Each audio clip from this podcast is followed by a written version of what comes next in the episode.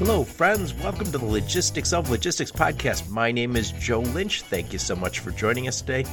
On the Logistics of Logistics, I talk to experts in logistics and transportation, warehousing, fulfillment, supply chain, and of course, technology. And during these interviews, I'm always the one asking the dumb questions. I ask the dumb questions so you don't have to.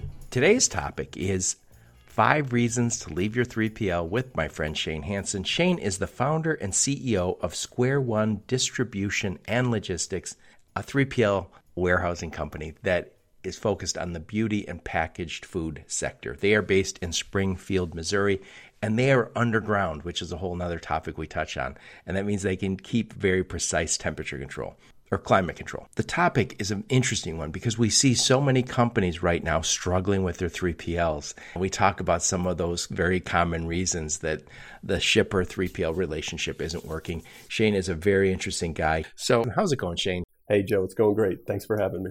Shane, please introduce yourself and your company and where you're calling from today. Yeah, you bet. Uh, Shane Hanson with Square One Distribution and Logistics. Uh, we're based in Springfield, Missouri, and we are part of an underground warehouse complex, 3 million square feet underground. We've got about 114,000 of it. Temperature controlled environment, 68 degrees, which is fantastic most of the year. So when you say underground, you don't mean like stealth mode. You mean you mean truly underground. Explain why you're underground. Yeah, truly underground. So is this a bomb shelter you guys are working in? it could be. It for sure could be. I, I could tell you about some interesting things inside this facility that it goes back 50, 60 years. I'm no state sure secrets, please. Yeah, exactly. exactly. Now that we have uh, we have access to sunlight, which is fantastic. So the, originally, the, the company that owns this facility was a excavation company. Uh, they mine limestone. So instead of making it just a big hole like most limestone companies do, they mined underneath the ground, pulled out the limestone, and put warehouses underneath. So we are part of one of about 25 warehouses, and most of them have food or IT storage down here. No way. I did not heard that before. Are there other locations that have done this? Many, many, many, many. Kansas City has a huge one. They're, really, they're all around the country. There's a lot of the America's food is stored underground because of the, the temperature. So I live in the Detroit metro area and we have salt mines here, all sorts of salt mines. And I know they're big. Never been in them, but I've seen pictures and I know people who work there.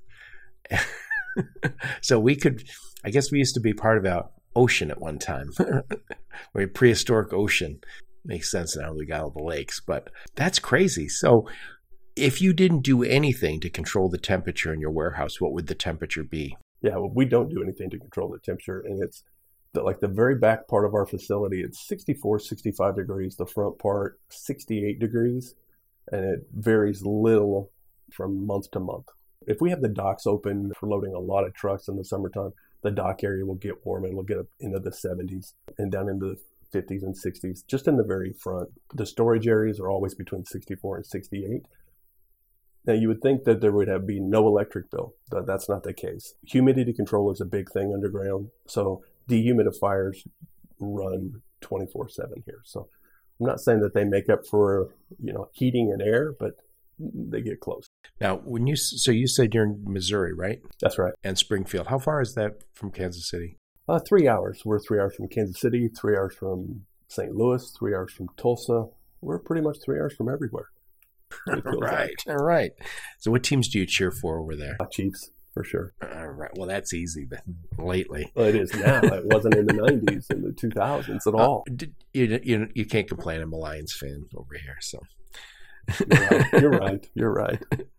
So, Shane, what do you guys specialize in over there? Uh, yeah, so the bulk of the the clients that we service are in some form of uh, beauty, right? So we started in hair care, and because of the temperature control, skincare brands really gravitate toward us. Uh, we operate in packaged foods, a little bit in apparel, consumer goods, quite a bit as well. It's not related to that. We also have a rail dock that services up to eight rail cars at a time. So we do a big transload business as well for you know products coming and going into Southwest Missouri. So when you say transload, what are you doing on those? We're unloading train cars. So unloading train cars are they? They're not. Is it palletized stuff? Without going into too much detail, some of it is palletized, but uh, a bulk of what we are receiving in right now is uh, lead, and it's in. You've seen gold bricks, so these come in Not like really. lead bricks. No, you haven't. Okay, just picture Fort Knox, only silver. So it's it's lead that comes in. I don't own a 3PL, so I don't have a lot of gold bricks. You don't have to. well, I own one and I don't either. and and so there's two battery factories in town, right? So we we unload a lot of lead to take to the battery factories. That's the that's our primary client there for the transload. We do a little bit of cross dock as well, uh, but the the bulk of what we do is we're an omni-channel fulfillment company. It's it's it's really nothing out of the ordinary of what other 3PLs do. So you would think, well, what's so special about you? Well, there's nothing special about us in what we do. Uh, we think we're special in how we do it, though. Yeah. Well, we're going to talk about five reasons to leave your 3PL. When we're talking about 3PL, we're talking warehousing and fulfillment 3PL, not over the road stuff. So tell us a little bit about your background. Where'd you grow up? Where'd you go to school? Give us some career highlights before you started your company. So initially, I was I was from Nebraska. My mom was a bit of a gypsy. Moved to Missouri. I grew up in Missouri. After high school, I joined the army. Spent some time and saw the world. Came home, went to college, used the GI Bill for that. It was uh, an interesting time when I got out of school.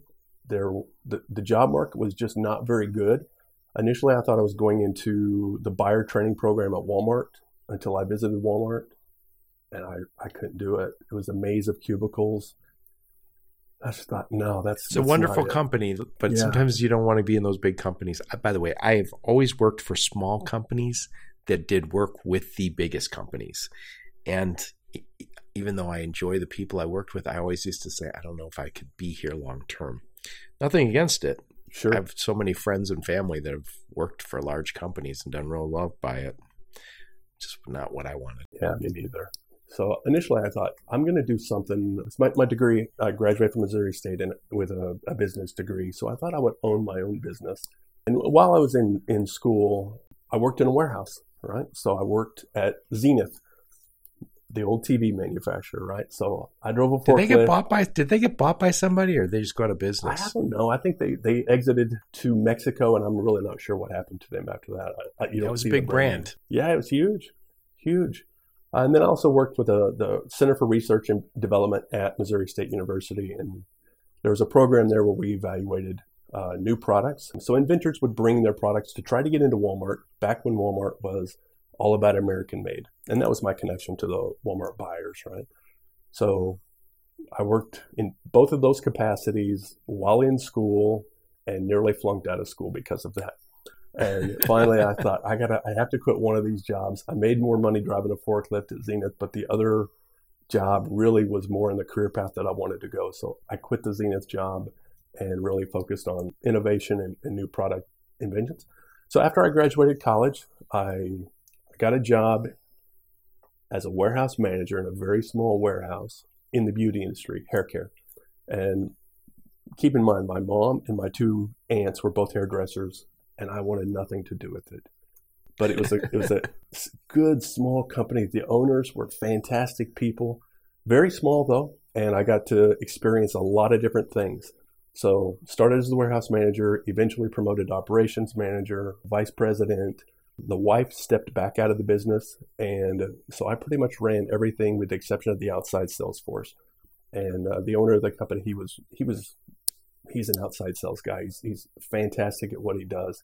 He's visionary, sees opportunities, and he let me handle the back end of the business. So we ended up growing that business into the largest privately owned hair care distributorship in America. And Wow. yeah, yeah, it took it, it took 25 years, so it wasn't like it was overnight, right? So Right. I got to experience a lot of things as a business owner because he really let me let me see the good, the bad, the ugly. I wasn't just an employee. So then, uh, you know, after 25 years, uh, midlife crisis, right? So no fair, no sports car, career change. Just a damn warehouse. right. So my, you know, my wife is really risk averse, and she was just, Shane, you have a great job. What are you doing? And after a Friday afternoon conversation with my boss, with the owner of the company, and keep in mind we'd just been through seven acquisitions, and I started a 3PL for that parent company. Seven acquisitions in four years, and started the 3PL. And we're having a conversation and he says, "So, so what's next, Shane?" He's Australian, right? So he actually he said, "What's next, mate?" And I said, uh, "I want to start my own business." He's like, "Okay, that's not what I was thinking at all." I said, "Yeah, I, I know, but uh, if I'm going to do it, I'm 49. If I'm going to do it, I need to do it now." And he's like, "You know, I'll support you, but I got one question for you. Have you told Kim this?" That's my wife. of course, I had not. And he said, Well, let's do this. Let's keep it between you and me until you have that conversation. so we did. And so I, I went home and, and, told her. And over the course of a, a, few weeks, we both agreed to let's do it. The worst case is I could always get another job, right? You, you think you could. So I did. So I, I gave notice, and the owner, um, he helped me with, the because we had the 3PL that I had started there. And he said, mate, just take the two brands that you have with me. If you're not here to run that 3PL, I'll just close it. So you just take it. So I did. So I had eight months as I uh, ramped up to find my replacement and turn my duties over and facilitate finding clients, right? So I actually had a business without a warehouse. I had a 3PL warehouse without a working warehouse. That wasn't the easiest thing to do to convince clients to come. However, I had a lot of contacts in the beauty industry and that's where I started. And I ended up picking up two additional clients, and from there it was it went from there. So, what made you think that you obviously saw there was an opportunity? What what opportunity did you, did you see? Was it just e-commerce? I mean, we all saw that, but it was what what did you think wasn't being managed as well as it might be? No, it wasn't necessarily even the the, the e-commerce side of things because that really hadn't. Obviously, it picked up, but it was you know pre-COVID, and the the, the inside information that I had was it, it's definitely going to take off, but there's always going to be beauty distributors. Amazon is a bigger part of the business. You need to be able to provide services to support these brands in Amazon. And in the back of my mind, I thought, I'm going to branch away from beauty, right? I'm going to, I'll be able to, if you can do fulfillment for beauty, you can do fulfillment for anything, right? So let me ask you this. Why is beauty harder? I mean, because my first thought is food, temperature controlled, is tough. I would also say pharma is tough because of the regulations. And I've never thought of beauty as tough. I'm I'm sure it is. Everything's tough. but Everybody why did you see that as the toughest? I know. Uh, yeah, so it's liquids, right? So much of it is liquid, and liquids leak. They're easily damaged. Also, on the a lot of the products have an exterior box that is really fragile and it's if it's going to be retailed it needs to be perfect so you can't have any kind of nicks or you know dents or dings or anything to it right? And a lot of things that leak don't leak until it's until you're on a truck and it's vibrated and sometimes those packages right upside down right? So enough vibration occurs and the and the bottles will just begin to leak. Does that stuff any any of that stuff melt? Yeah, some of it can, particularly like a lot of men's products, like things that come in pucks can melt and it changes the consistency of it. Also, skincare, obviously, the the viscosity of that is really important. Yeah, see, that's one of that's what I was thinking. Is this a lot of that stuff is selling for hey, this little makeup kit that sells for seventy five dollars, and a lot of it's I know there's science behind all this com- cosmetics. I'm not downplaying that, but let's face it, it sells because branding and it sells because Nicole Kidman was wearing it on TV, right? That's right. And so if it comes and it's supposed to be creamy and it's flaky instead because it was not managed correctly, or you know, I paid a hundred dollars for this beauty cream and it's yeah. separated. the liquids are separated Yes, right. Yes. You know, presentation matters. So when you know somebody paid hundred dollars for a, a, skincare product and they open it and it's just thrown in a box and it looks terrible, well, it doesn't project that it's a hundred dollar skincare item. Shane, we're really good looking humans, we and are. it's hard for us to understand what it's like for others to try and look like we look naturally. with that, with that, we'll switch gears. So before we hit record, we were talking about you know, why people leave their 3PLs. And again, when we're talking 3PLs, probably a lot of this applies to over the road 3PLs too, but God, some things just jumped out when we were talking. We just kind of quickly agreed because comes up a lot lately. Because I think we saw this spurt of e-commerce during COVID and even before. But we also seen a lot of small brands kind of looking around for help. And we've seen big brands pick a 3PL that doesn't work. And we're seeing all sorts of buyer remorse. And the guy who introduced us, Joe Spisak, over at fulfill.com, he helps people pick 3PLs. He also helps 3PLs find customers. And he was talking about the difficulty of picking a 3PL. If you've never done it before, and now you pick, and again, human nature just kicks in. I talked to somebody who I get along with, and I want it to work, and I pick them, and then it doesn't work. And I got my whole life in their building. That's right. That's right. So it's when you make that mistake, it's painful to have to unravel so much. But anyway, we talked about five things. So I'll, I'll read them off, and then I want to get your two cents on. So the first thing, and you said it right away. You said lack of responsiveness.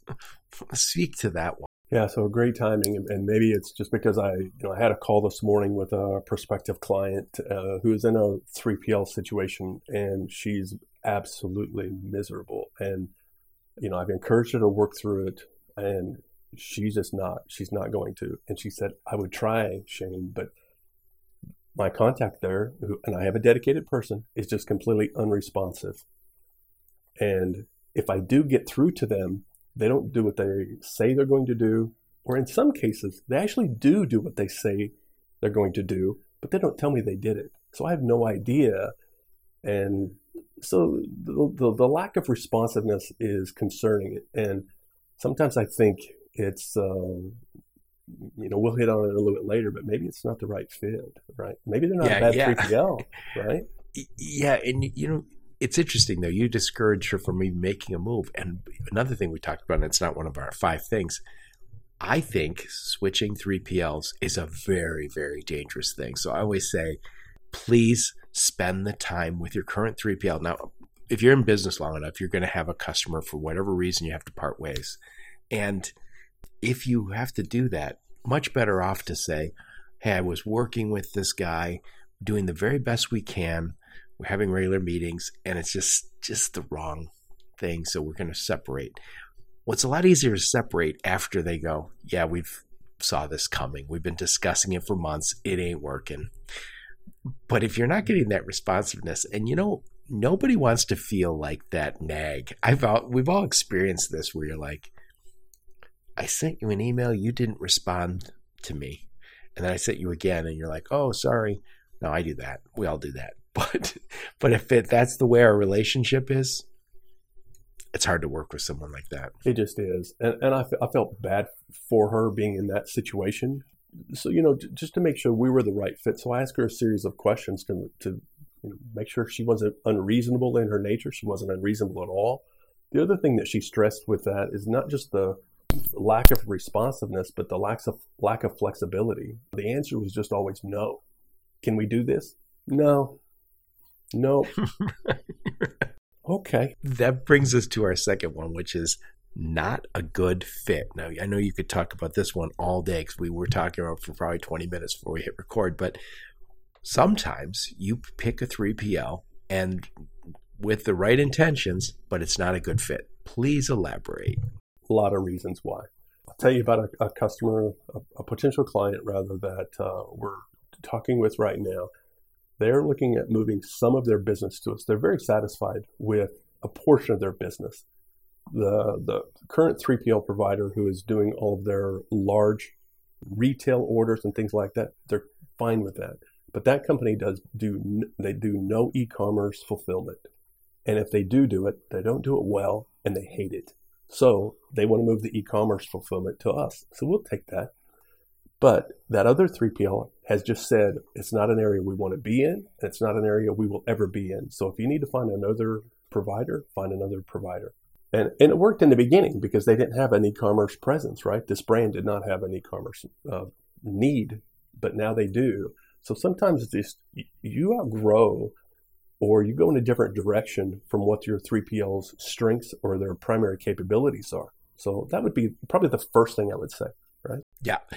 And and sometimes it's and I think all of warehousing companies are starting to develop niche uh, specializations and I always say don't pick a 3PL that doesn't specialize in your product. So if I say I'm a e-commerce brand and eventually we're going to do some retail and you go to somebody that says oh we will never ship to retail locations you're like well then i can't come here or i always say don't let them learn on your dime if i'm going to say i'm moving makeup i want to come to shane shane goes oh we move makeup every day all day we we get we understand the problems better than you do i'm like okay that's who i want to work with right yeah yeah, great point. So specialization, right? So you know, and I made a big deal about the beauty industry. So we we work outside beauty, of course, but it seems like the the beauty segment has the most. I'm just going to say needs, right? So one of the things that we've done to address that within our own warehouse environment is we have a brand advocate that is in our warehouse. So let's just take Natalie. She's a she's one of our warehouse associates. She works with three brands, and she is the expert on the floor regarding those brands. She knows what lids need to be tightened. If it can go wrong with that brand, she knows it, right? So, and she shares it with the rest of the team, right? And she she's a primary picker for those brands, but there's other people who are going to pick it. And she has a one-page sheet that she has next to that area. So if somebody's going to pick in that area, if they're not familiar with it, they have to read that so they don't miss anything. So specialization is is is a big thing the size of the company is a big thing. Are you important? Are you are you really are you really small and they're really big? Well then as much as you want to think you're important, you're just not going to be as important as you want to be. That is such a big deal because I think we had a lot of e-commerce companies pop up in the I'm sorry. We had a lot of e-commerce companies grow in the last 5 years, let's just say. And we've also had a whole bunch of e-commerce fulfillment companies pop up.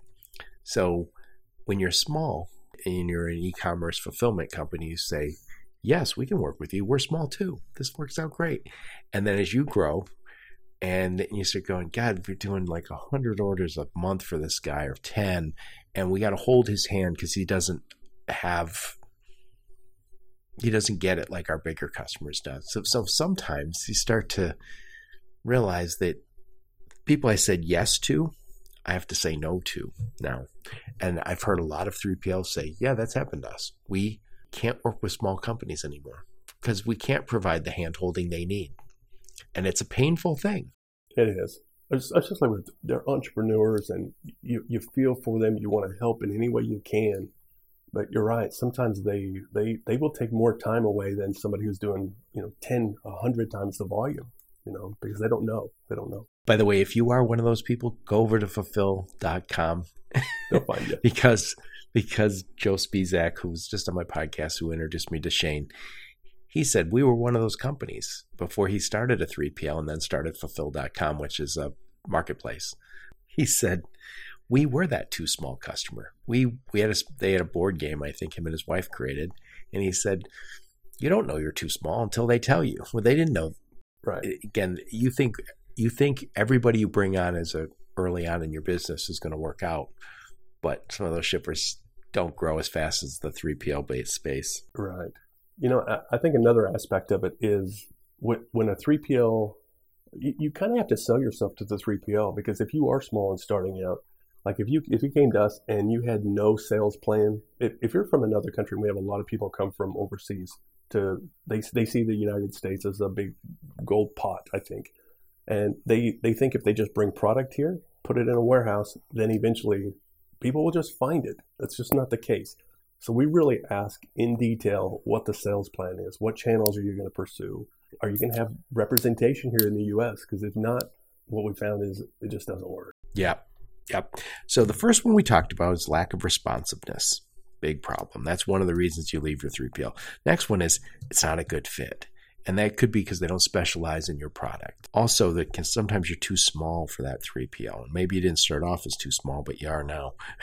or, right. And then one of the things you came to really quick when we were talking about this is you said quality of result. And what do you mean by quality of results? Speak to that one. Yeah, that, that can vary quite a bit, you know, based on each individual uh, situation. But, um, you know, what I hear from other prospective clients is they just can't get anything right.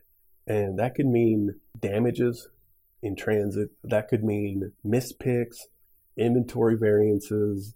They just don't do anything right. Uh, they don't pay attention to the details. Stuff doesn't look good when it gets to my clients, right? Those are the things that we hear that, that are, you can easily mitigate, not easily necessarily on, on the transportation side.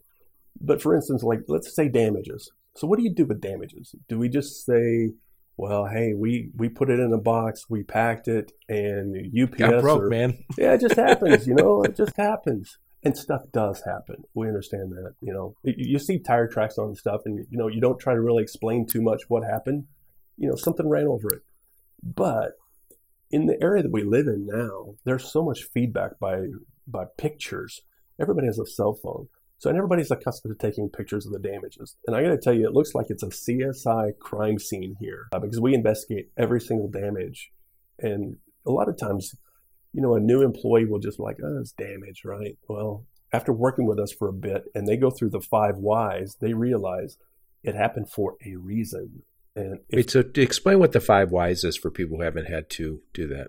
Okay, well, I'm not a five whys expert. Okay, there are people who really understand the science of that better, but I don't think it needs to be a science. It's just five questions. yeah, it's five questions. So, why did this happen? It because and, and sometimes the, the the the photographic evidence is it's really apparent, and you can determine what happened very easily. The lid came off. The lid is separated from the product. The lid came off. So, why did the lid come off? Because we didn't tighten it. Why didn't we tighten it? Because it's not on our procedures to tighten it. Why isn't it? Because the lid has never come off before and it's never been a problem. So, should we be proactive and look at this brand to check the torque on all of the rest of the lids? Because we had this exact thing happen. There was a product that looked like it would never leak, it would never be a problem child like that, but it was and it happened twice in two weeks. And the client obviously was upset, rightfully so, and we fixed it.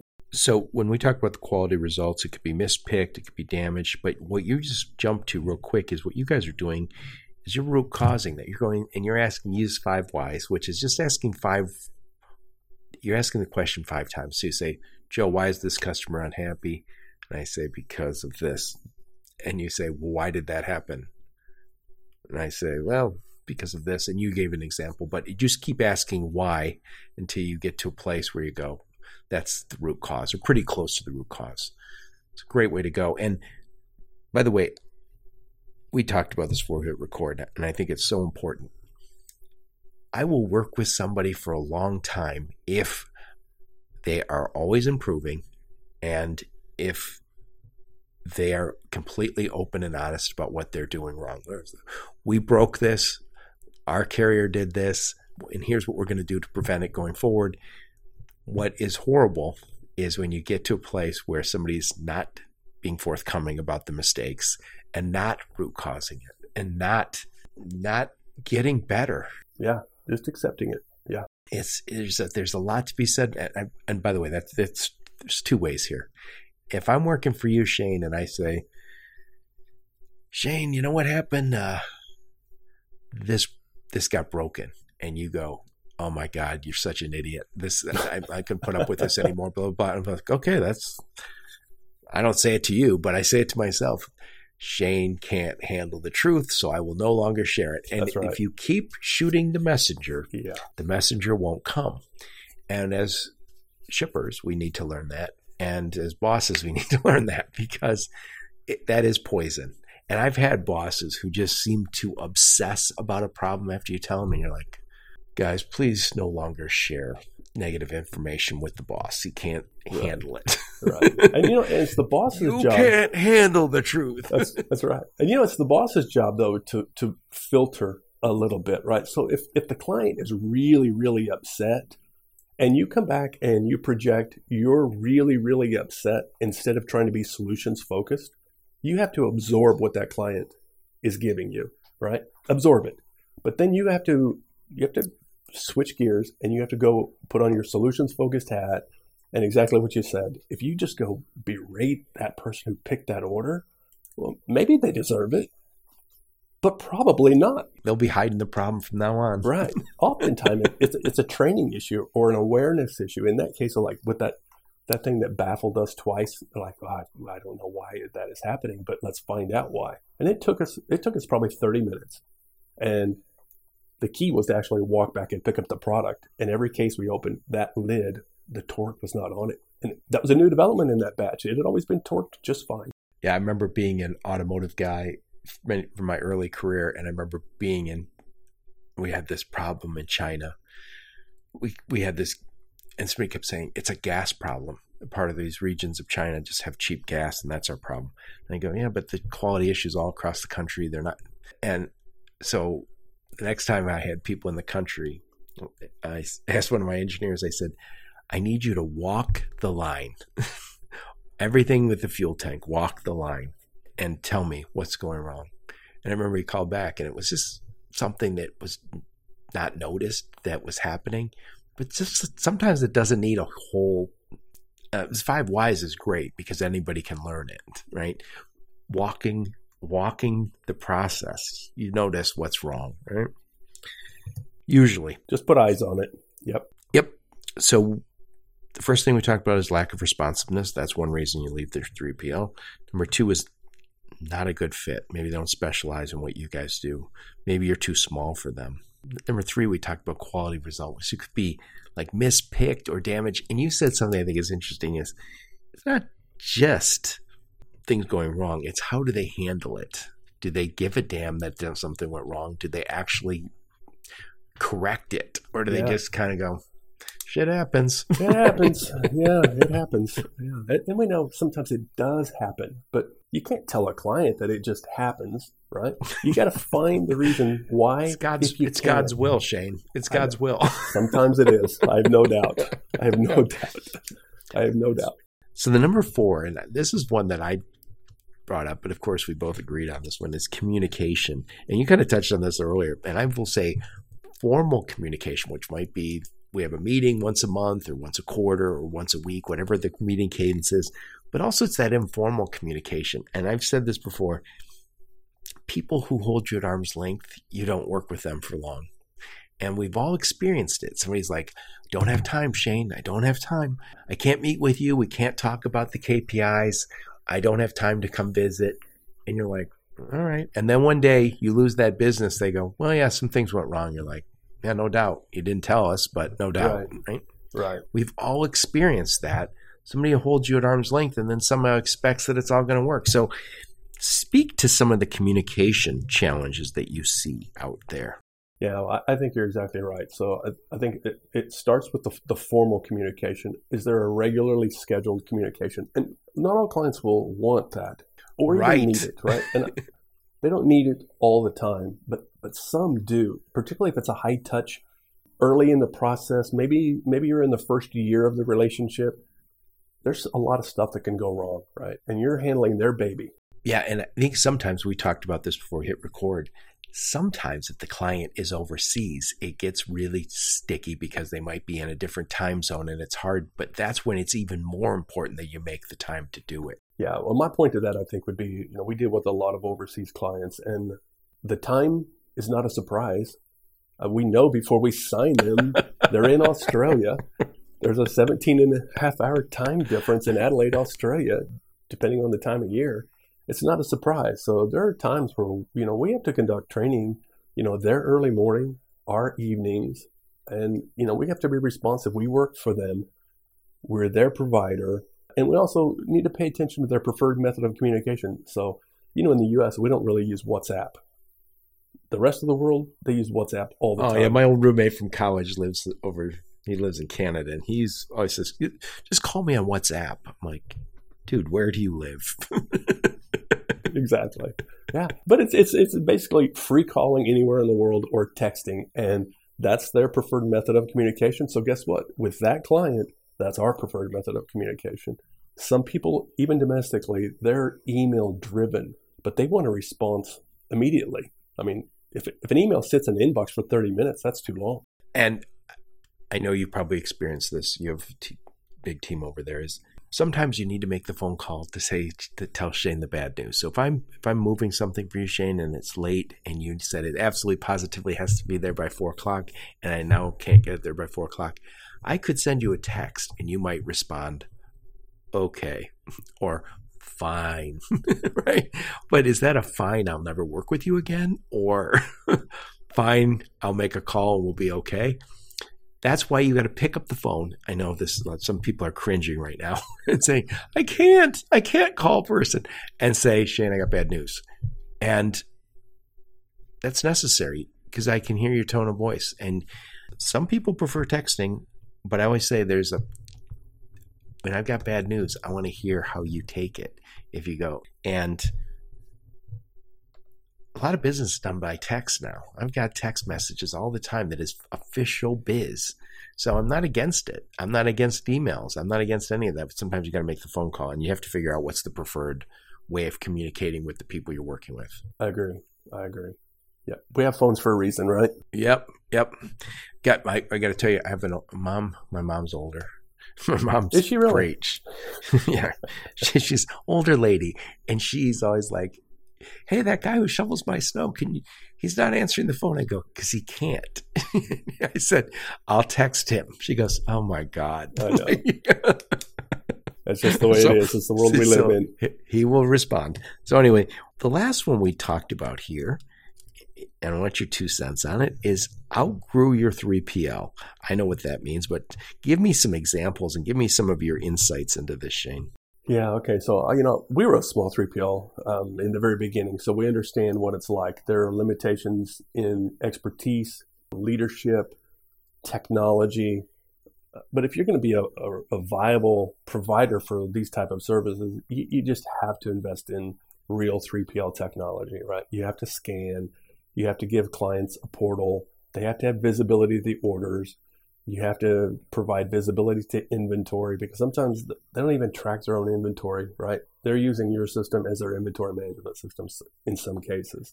So you have to Yep. provide full access 24 7. You have to have integrations with their platforms, their ERP platforms, Shopify, WooCommerce, whatever it is. You have to be able to deal with retailers, right? So when we first started, you know, we kind of looked at each other like, what? We're shipping to Walmart? Isn't there like a big long guideline, big book about how to ship to Walmart? Um, right. Well, you figure it out, and most of them have got some nuances, but it's not it's not rocket science. As you rocket science, you can't figure it out, but you better figure it out. Otherwise, there's going to be chargebacks, and it's going to cost people money, right? You. But the technology is is crucial, and I see a lot of 3PLs are resistant to add that. So the brands will outgrow them. They're dissatisfied with the performance, and your performance is just not going to be as good if you lack technology. And by the way, I do talk to a lot of people who call me, and I always refer to this. There's a warehousing company not too far from me, down the Expressway. And I've seen, I, know where they're at. They call and say, hey, can you help us grow? And I was like, did you ever buy a WMS? They're like, well, if we get a few customers, we'll buy one. I was like, yeah, I said, I, I understand where they're at. We've all been where you're kind of saying that's a big investment if I don't get customers, but That's right. who wants to work with that guy? It's going to be very small, probably customers you don't want. Right.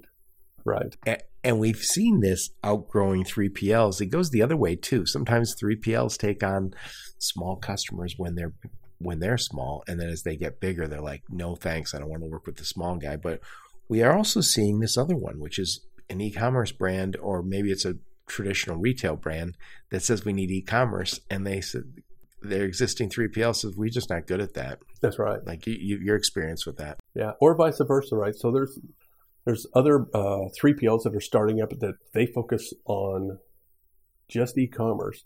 Sometimes it's because of space considerations. You can't house a thousand pallets, right? So if you're a very small 3PL, you don't have the space for that. You can do fulfillment, and you might be working in 10 or 15,000 square feet, but you're not going to house very much inventory, so you can't support the rest of their business, right? Yep.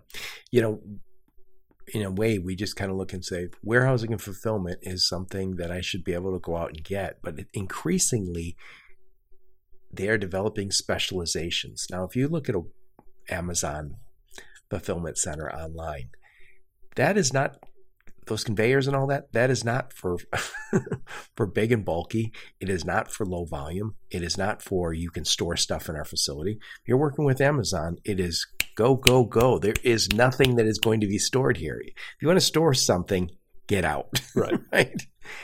And what we're finding is as the warehouses specialize, we like that.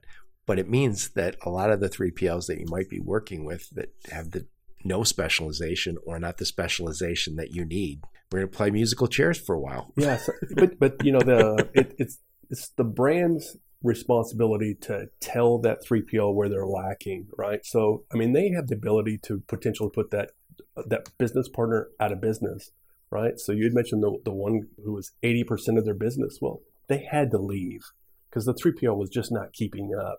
But you need to give them some sort of notice. It's the right thing to do. Give them some sort of notice, and they're probably not going to be able to to stay with you, but they can then begin to find another client. See, what's different about warehousing and fulfillment versus over the road? If I'm working over the road and I say, yeah, I do about I do 100 shipments a month and I use a few different carriers, a few different brokers. If I don't like one, I just don't call them anymore. Right? but when I say I want to get rid of my warehousing guy, I got to do that nicely. I got to show up with box of candy, big smile on my face. yeah, it, you know, unfortunately, sometimes it doesn't end well, and you know, I I've been the receiving end of a, a lot of brands that have left other 3PLs and come to our place. So we will take the lead on the relationship with the other 3PL because sometimes just talking the same language, you know, the odds are they want their stuff out of there as well. But it also takes the burden off of that client you just got to be you got to be upfront with them. They're not. You know, we've had people leave us, we and we came to that conclusion that we were not the best fulfillment center for them, and we worked with them to uh, introduce them to others, right? And they went to others, so yeah, it just got to fit. I worked with a guy, and I and he was fantastic. And he know if he's listening. And by the way, everyone always should be listening. And he said, "I don't know what world class is, but I will figure that out. You and as part of my team will help me figure out what world class is, and then we will become world class. And we're not world class right now. That's my problem. That's also your problem, Shane. Help me become world class. And if and then we work towards that. And for whatever reason, if you say, I'm not willing to do what you need me to do, I get it. You want to be world class, and I'm not the right guy to help you get the rest of the way on that journey. But if you can start off saying, I'm going to work with you and I want to work with you, and sometimes it might require, let's move some heads around who aren't getting along. But I've, I truly believe you should go through that exercise of saying, how do we get to be where we need to be world class? And if we're not going to get there, let's at least leave this in a way where we said we tried to work together to get there. And then uh, nobody can feel bad. You go, hey, I wasn't the right guy, right? Exactly.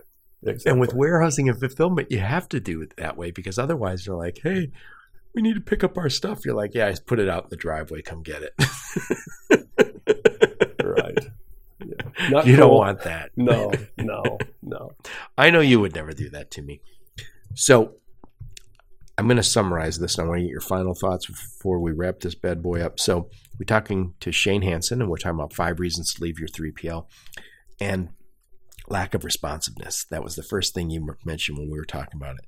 Number two is not a good fit. They don't specialize in what you need them to specialize in. Number three is quality of result. Maybe they're mispicking things. Maybe it's damage. Maybe it's service.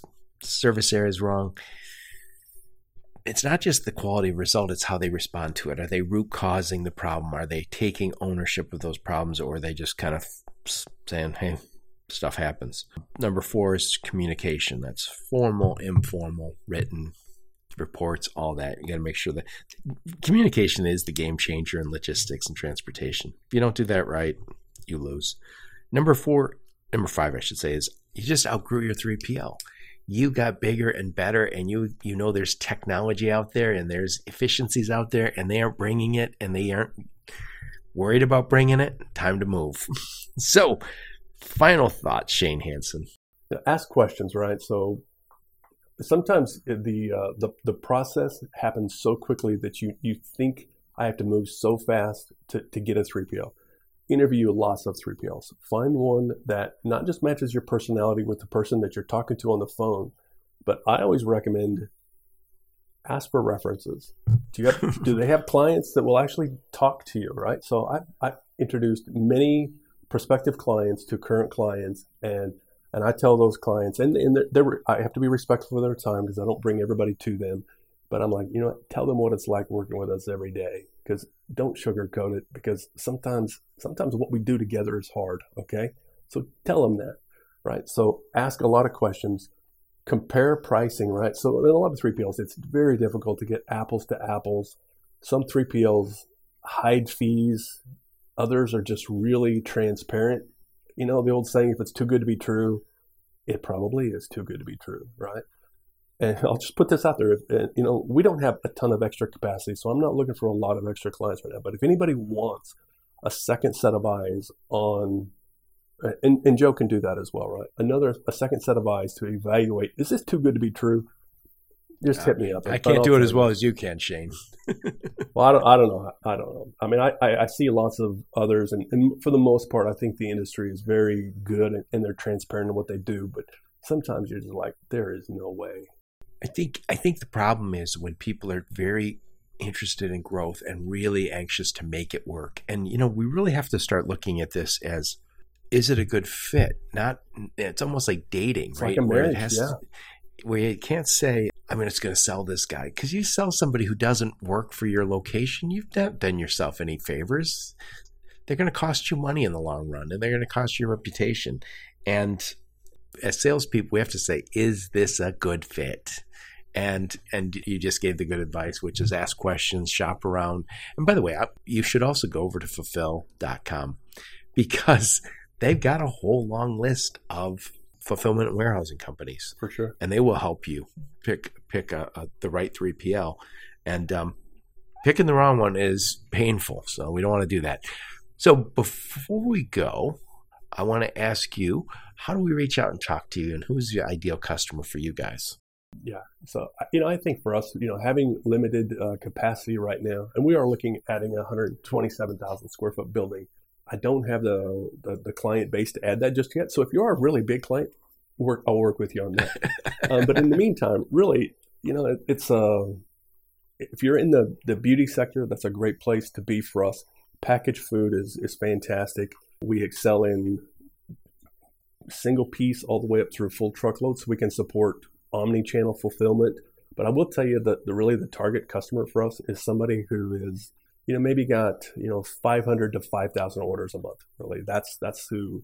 Then we we we spread uh, the business around. We're not you know too involved with one particular client, and I think we do a good job with that segment, right? So if you're like 500 to 5,000 customers or orders a month, that's really our wheelhouse. We're very efficient in that, and uh, and accurate as well. Now, is that e-commerce orders? Yeah, yeah. I'll just tell you, five thousand uh, orders to Walmart in a month would be out of our wheelhouse.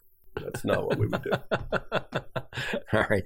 Well, what I'll do is I'll put a link to your LinkedIn profile and I'll put a link to your website and any other links you give me. And I really appreciate you taking the time. What conferences do you guys get to any conferences? This year, we're probably going to go to the the the big hair care one in Vegas, uh, Cosmoprof and that's in July. Other than that, I think that's the only one we're uh, planning on going to this year. Nothing in the logistics side this year. All right. All right. Well, anybody who's listening to hair care, they know where to find you. So, Shane, I really appreciate you taking the time. Thank you, Joe. Appreciate it. Yep. And thank all of you for listening to my podcast. Your support's very much appreciated. Until next time, onward and upward. You have been listening to the Logistics of Logistics podcast, where we engage with leaders in the logistics and supply chain community. If you like what you hear, please subscribe, hit the like button, and leave us a nice review on Apple or Spotify or wherever, else you listen. Also, please check out our videos on YouTube and connect with us on LinkedIn. We're very big on LinkedIn. And you can also reach us on the logisticsoflogistics.com, our website.